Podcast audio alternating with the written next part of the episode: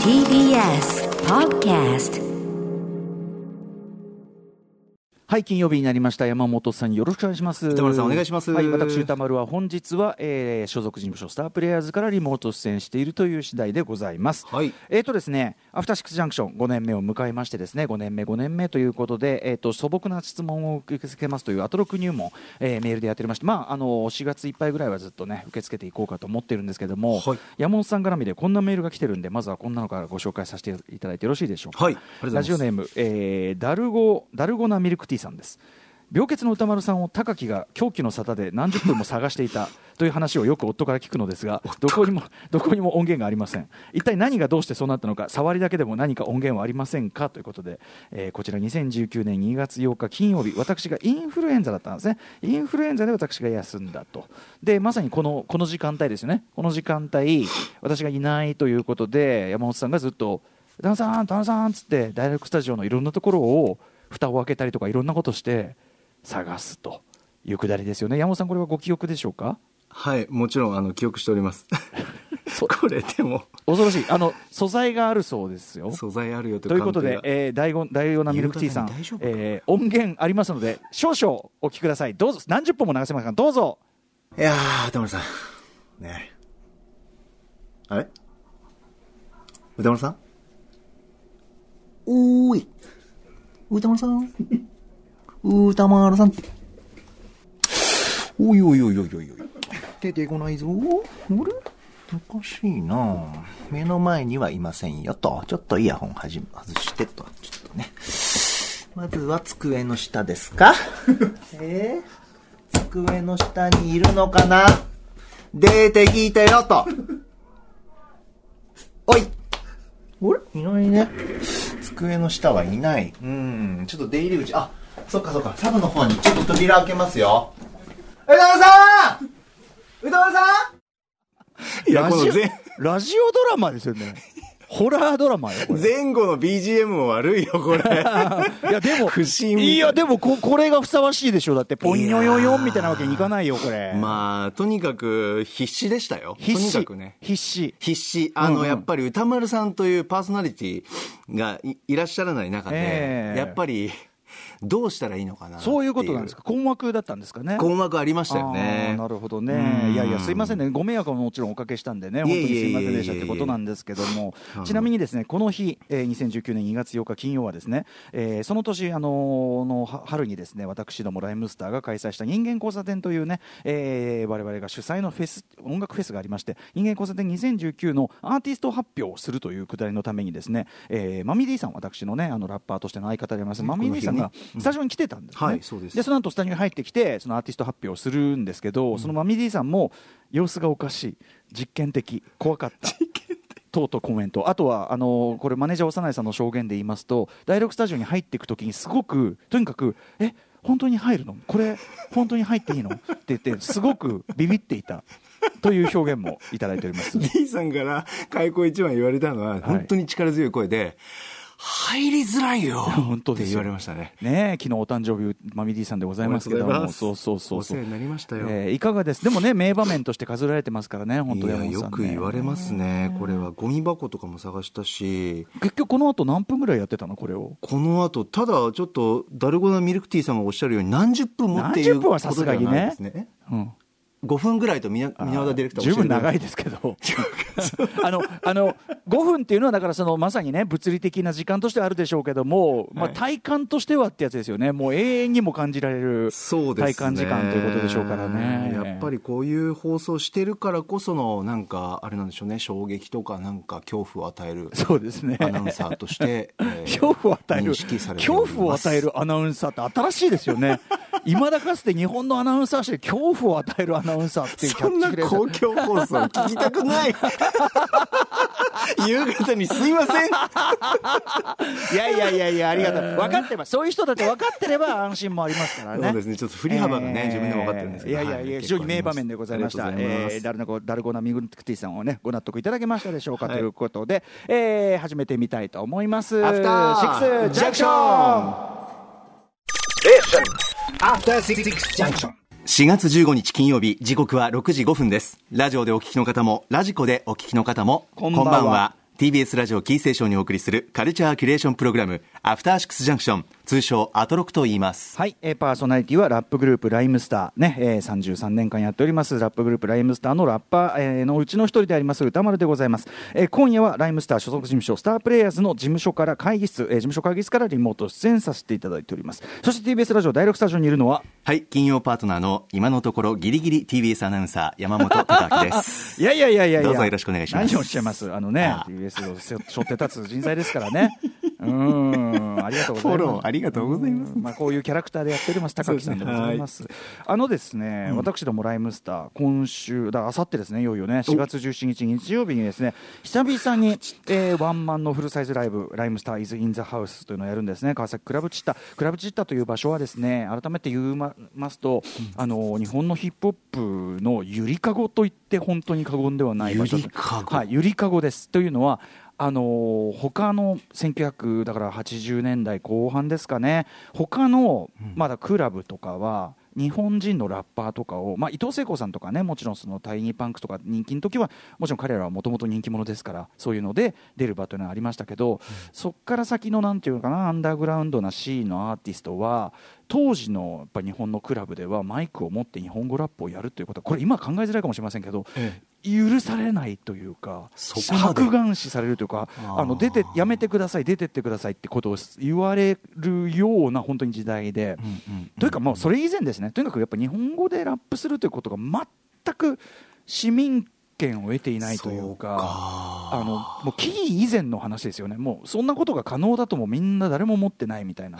僕生まれた当時ぐらいだな。そうですね、そうですね。で、えー、とその頃に、はい要するにまあ1980年代半ばから後半にかけてのそのでとはいえ日本のクラブカルチャーその中でヒップホップ、えーその中で日本語というかな日本人でラップをする人がいっぱい出てきたという時代に、ほとんど唯一積極的にイベントの場として、えーいろんなことをやってくれたのがクラブチッタ川崎なんですね。へで、えー、とヒップホップアーティストのライブとかも非常にあのあの来日アーティストのパブリックエネミーであるとか、デラソウルとかも、えークラブチッタでやりましたし、えーというところで非常にとにかく新しいそのシーンとか新しい音楽みたいなものにすごく理解があって最初から協力的だったからクラブチッタですね。なので私たちライムスターも本当の本当のあの、人前でやったのはライムスターとしてやったのは先輩の結婚パーティーですけども、あの正式なまあライブというかちゃんとおお金を払った人が一応いる、まあ、お金を払った人がいると言いましたが、はい。えーライブの終わり際です。当時は深夜イベントですから終わり際に「おいみんなステージ上がってこいよ」みたいな、ね、上がってこいよみたいな。出演者全員上がってこいよってやると、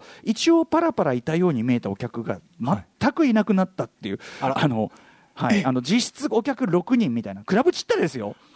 な何千人入る会場ですそういう時代なんですがそういう時代なんですがそういう時代からサポートしていただいて。すごいな。であのライムスターも要はステージデビューはクラブチッタこれはね非常に実は贅沢なことですね。普通はもうちょっと小さいところで、あのーとね、友達がいないようなところでやったりするんでしょうけども、私どもは、まあ、そこは恵まれてた。ただそのイベントのやっぱりそのなんていうかなあの鳥といえば聞こえはいいけど、ええ。あの深夜イベントの鳥っていうのはすなわち朝方でもうみんな寝てたり帰ってたりっていう、そういう時間帯、まあ、あのしなんていうか尻拭いっていうふうに私も言ってましたけど、はあはあ。尻拭い担当。でもまああの逆に言えばライムスターであれば最後になんか必ずちゃんと締めてくれるであろうというような信頼もあったというふうには思っておりますが、ええええ。でそこでやっぱクラブジッターの舞台よなかなか広めな舞台っていうのを使ってしかも結構時間もね使わせてもらって30分とか最初いきなり30分やらせてもらったりとか、なかなかねそれそれもね当時の若いそのなんていうかなラップを志望することの中ではそれも珍しいことだったみたいではあ。でそこでやっぱ腕を磨かしてもらったというのはすごく現在の、まあ、ライブがうまいライムスターというののベースにはあるしでクラブジッターというところは面白くてねはい。最初できた場所からええ。後に50メートルほど移動するんですよ。でなんだけど50メートルだけ？50メートル移動。で 50メートル移動するんだけど、なんていうかな？形は全く同じ。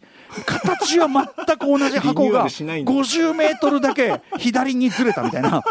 そういう移動の仕方をしたねねそうそうそうそう。あのもちろんだから最初のなんていうかな？借地権だかなんだかわかんない。そういうそのいろんな権利とか建物のねそういうのあるじゃない？あのブリッツとかもそうだけどさ期間が決まってたりする建物ってありますから多分そういうことだったと思うんだけどへズズズズズってこう移動して。見事な突っ込みどころ。ごズズズズってで中入ってんだ全く同じやんみたいなそういうね、そうですそうなんです。でもね、とにかくは1989年のあの、えーライムスターデビュー以来のね、ホームグラウンドであるそのクラクルチ高崎で久々のライブをやるわけですよ。で、ライムスターイズ・イン・ザ・ハウスという新シリーズね、えー要するにライブハウス、まあ、クラブ自体はちょっとでかいですけど、ええまあ、小さめのライブハウスとかでもいいから、まあ、47都道府県ツアーのなんていうのかな、工場化版と言いましょう、レギュラー版っていうか、もうとにかくこまめに全国、ライブハウス打ってこうぜと、うん。で、ね、あのつこまめな興行であれば、例えばコロナウイルスの状況とか変化で、いろいろその例えば中止になっても自主興行だし、でそんなに大大博打打ってるわけでもないから、まあいけるじゃん、だから、あのなんていうの、いろいろ。リスクを最小限にしながらでもいお届けこまめにしていこうということで、でライブしたいし、やっぱしね。はいということで、ねはい、あのやらせていただくことになりました、えーえ。ーまあ、ちなみにチケットはもう特にあの日曜日のチケットはもう速乾で売り切れておりますが、はい。あのお近くに行った際はね。ですねあのねチケットもゲットした方からこんなメールもいただいてます。にゃおにゃおさんです。えー歌丸さん、高木、こんばんは。こんばんは。親し親しみですね、高木、えーとうとう17日日曜日に約2年3か月分のワイムスターワンマンライブ、ライムスターイズ・イン・ザ・ハウスが川崎クラブチッタで開催されますね、なんとかチケットをゲットできたので、おめでとうございます。抽選ですね、えー日曜日に向けてワクワクが止まらないのですが、それに先駆けてグッズも公開されていました。噂のバイブスボー1号。略してバイボ、勝手に略してますが、どう大丈夫かはお任せします。えーこれはかなりテクニックのいるグッズですね、えー開演までに会場付近でライムスファンがこのバイボを手に光らせたり、音を鳴らしたり練習している姿が想像できます。何か歌丸さんからバイボに関して説明や注意点などあれば教えていただきたいです。なるほど。えーこのバイブス棒というのはですね、まあ、端的に言えば、えーいろんな色が出る、いあの光る光るなんていうの？七色に光る、でちょっとこうボタンを押すと何種類かの音が出る、まあ、あのコンサートグッズですね。あのはい。他の会場とかで、まあ、サイリウムとかのもうちょっと豪華版というか、ええええ。ええ。でなんですがこの音を鳴らすというこの要するにそのコロナ禍の中で、まあ、声出しちゃいけないモードでいくわけです。やっぱりあの客席もね半分以下に減らして、はい。で今回も椅子付きですし、うん一応立ってはいいと思うんだけど、えーでもう声出しちゃだめと。で声声出しちゃだめのライブは僕らはすごくあのステージングとしては慣れてはきたんだけども、はい。ちょっとなんかいろんなやり方ねえかなということで、うん。まあ、光とそのボタンによる音声、えーベスト声援をサンプリング。ライムスターライブからオーディエンスの皆様のベスト声援をサンプリング。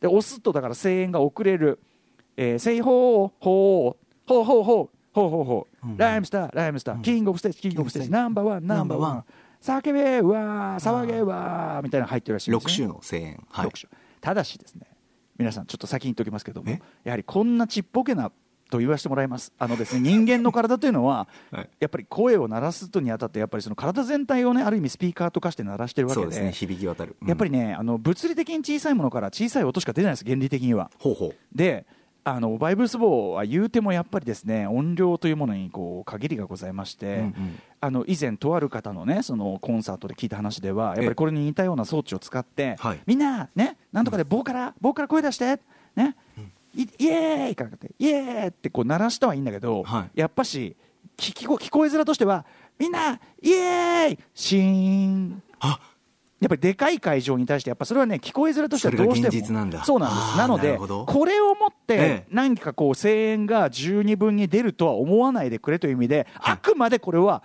バイブスの発露である、ああ気持ちのね、そうね。そのボタンを押すという動作によって気持ちを込めるという。波動の発露であるというようなはあ、そういうあれで私、バイブスボーと名付けたわけなんですよ、ね、なるほどなるほど。そうなんです、なので、で実際これがあのチッタの広さの中でどのような響きになるのかとかええ。は、正直、私も皆さんを実際に会場に集めてやってみないとわからないのでねライブ序盤において、そはい。の音声実験的なことが行われますので。ああそれもいいですね。そういうことです。私も、私も壇上でみんな、だから皆さん一緒にそれは作っていきましょうと。非常にじえなので、バイブスを一番先に言っておきます。えー非常にだから実験的なグッズでございますのでで、あまりお安いものではございません。正直、4500円もします。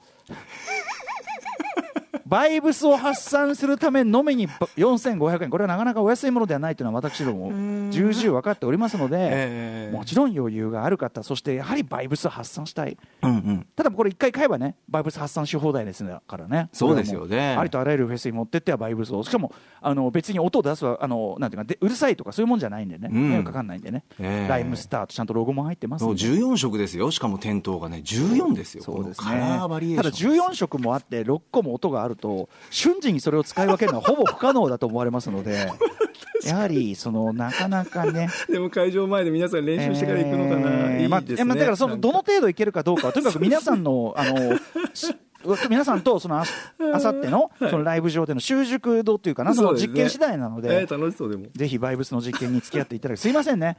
あのライムスターイズ・イン・ザ・ハウスはこのウィズコロナ時代のライブのあり方の模索実験場でもありますので、えーそのようなことも考えてます。ちなみにですね、えっとまあ、久々のライブということであのセットリストは期待しないでくれ。ね。あのライムスターの定番曲ばっかりやる面白くもななんともないライブだよなんていいじゃないですか。言ってたんですけど、はい。もちろん定番曲もやりますよ、うん。やりますけど、ねまあ、よせばいいのに昨日言いましたけど、よせばいいのに工夫っしゃってしまってですね、いざ話し始めると。あの、はい。い、ざやり出すとですねうん、結局、ね。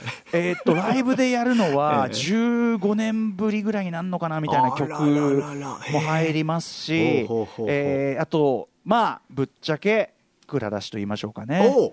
えー公の場でやるのは初めてかなあらららら。ら話ね。イエ困ったものですよね。なあありがたいですねそれは。あの山本さんもどこかねあの、はい。ご都合合うところきたいんですよね、はい。しかもアトロクメンバーでもねそうね。できたら一緒に行きたいな。そうね。まあチットはちょっとなかなか遠いんであれかもしれませんけどまああのお越しいただけるときはいただければなと、どこかで行きます。思っている次第でございます、うん。はい、あそうですね。あとそのライムスターのこの年間のライブのどこかではスチャダラパーが前座で出ますから、うわあの正月のね、あの桃鉄対決で負けたんで、あいつらがね、えーどこで出んのがね、高校みたいな、可能性もある。可能性ありますからね、フォーエバーヤング来たいな。あの一応、不安にならないように言っておきます、あさってではないです、ご安心ください。ええ、シチャとはちょっと最近やりすぎましたんで、これ、日比谷でね、あさってではないということは言っておきます情報ありがとうございます。はい。あさってはでも、それ以外にも十分エクスクルーシブなものがいっぱいありますんでね、お楽しみいただければと思っている次第でございます。はいそんな感じで、えー、行ってみましょうかね。本日のメニュー紹介です。はい。さて、6時半からは週刊映画辞表ムービーウォッチメンです。今夜歌丸さんが評論する映画は、クロエ・グレース・モレッツが大空の魔物グレムリンと激突、シャドウ・イン・クラウドです。そして7時からライブや DJ など様々なスタイルで音楽をお届けしているミュージックゾーンライブダイレクト。今夜のゲストはこの方です。はい私歌丸が何より大ファンでございます、えーガールズグループエスペシアの元リーダーで現在はソロシンガーとして活躍中のはるかさんがはるかさんのソロとしては初めてってことになるのかな。はい。ねはるかリマーコで出ていただきましたけどもえーはるかさんとしては、えー、とソロとして初登場ということで私本当に楽しみにしております、はい。そして7時40分頃からは投稿コーナー、金曜日は中小概念警察というコーナーです。ぼんやりとした認識で使われているんじゃないか、意味を見つめ直した方がいいんじゃないか、そんな言葉の数々を我々が取り締まっていきます。はい、あの傑作投稿がいっぱい来てますね。来てますねもう全部ね、まあ毎週大変ですね、これね。打ち合わせも盛り上がります。ありがとうございまます。そして8時からは番組で紹介した情報や聞きどころを振り返るアトロックフューチャーパストです。今夜は脚本家、映画監督、スクリプトドクターの三宅隆太さんと一緒に、この番組、今週の番組内容を振り返っていきます。そして歌丸さん、今夜は最後までいらっしゃらない日です。大変申し訳ございません。今夜は各週で出演している東京 MX バラエロダンディ、しかも、えー、とバラエロダンディ出演時間が30分繰り上がりましたので、えーまあ、昼食概念建設が終わった時点で、まあ、飛び出しで行かせていただきますが、今日は MX、あの、タマさんとの緊急コーナーでね、あのしかも今日は、あの見た方がいいですよ。今日は、あの、山本さんも好きなね、例の。好きと思われる作品と言いましょうかね、そんな話もしますんでね。そうですよね。ぜひお願いしたいと思います。はい、うんさて、この番組では皆さんからのメッセージいつでもお待ちしております。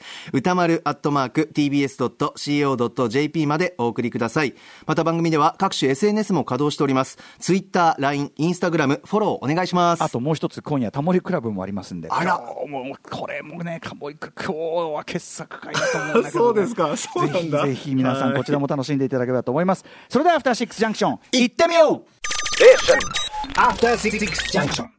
さあ、この後歌丸さん、映画シャドウインクラウド評論ですけれども、はい、ということで、あの先週ね、えーガチャを回していただいて、2回ね、回して、2回目にリスナー枠で出てきました、うん。えーシャドウインクラウドですけども、山本さん、はい。ご覧になっていただきましたそうですね。なんかこれぞ面白い映画っていう感じは私しましたね。うん。はい。あの、いろんな要素あるんですね。緊迫感も不快感とか、ゆるさとか突っ込みどころもあるし、はい。なんか愛情も感じたり、気持ち悪さとか可愛さもあって、振り幅すごいなって。うん。で、やっぱ印象的なのは、あのーやっぱり前半部、特にやっぱ、こう、閉ざされた別空間で聞いてる、えはい。その男兵士どもの、はい。なんか女性蔑視発言っていうのが、あれがやっぱ、音声だけで入ってくるとより不快っていうか腹立たしさっていうか悲しいことだなっていうのが際立ってる、その描写っていうか見せ方っていうのもああ上手だなと思いながら、上空でもこんなこと言ってんのかっていうね、なんか非常にこう印象的嫌気がさすっていうかね、はい、ここれねあの後ほどの表でも言いますけど、うんうんあの特にアメリカの戦争映画などでは、はい。その兵士同士荒くれの男たち同士が、ええ。あえて交わす乱暴なジョークの交わし合いっていうのはその男同士の絆を逆に示す、まあ、ある種ポジティブな描写としてずっと定番的に描かれてきたし実際あのそういうふうに我々見てきたと思うんですよね、ええまあ、そういうふうに描かれてるから。でもこの映画においては完全にそれが要はもう単に下劣なだけで不効率な無駄口文字通り。卑猥だし、うん、そのだし緊急事態においてもまだそれをやってるからそうね。あのふざけんなってことになるじゃないですか。いやだからあの完全にそういうなんていうかなある種映画史におけるそういう男同士描写みたいなものの見直しにもなってますよね、はあちょっと後ほどの表にも言おうと思うけど。そういうところに意外とね知的な実は作りでこの作品って、ええと思ってて、あはい、そうですね。そうそうそうね、あとあのグレムリンのいやらしいね、あのね、グレムリン愛せる僕、うん。なんか、知能レベルが程よくて、非常にね、僕はね、気持ち悪いし、可愛いなって思ったんです、ね。ちょっとさ、スーサイドスクワットのさ、あ最初に出てきたさ、イタチぐらいの感じない？あれ。そう、イタチ、僕も思い出しましたよ。あったよね。あったあったあったうんあのベ、ベロがベローンってなるとことかも含めてね。ね、爪の感じとか、舌の長さとかね、尻尾使いとかもね、非常に印象的なシーンたくさんあって。ちゃんと途中でさ、うっとかさ、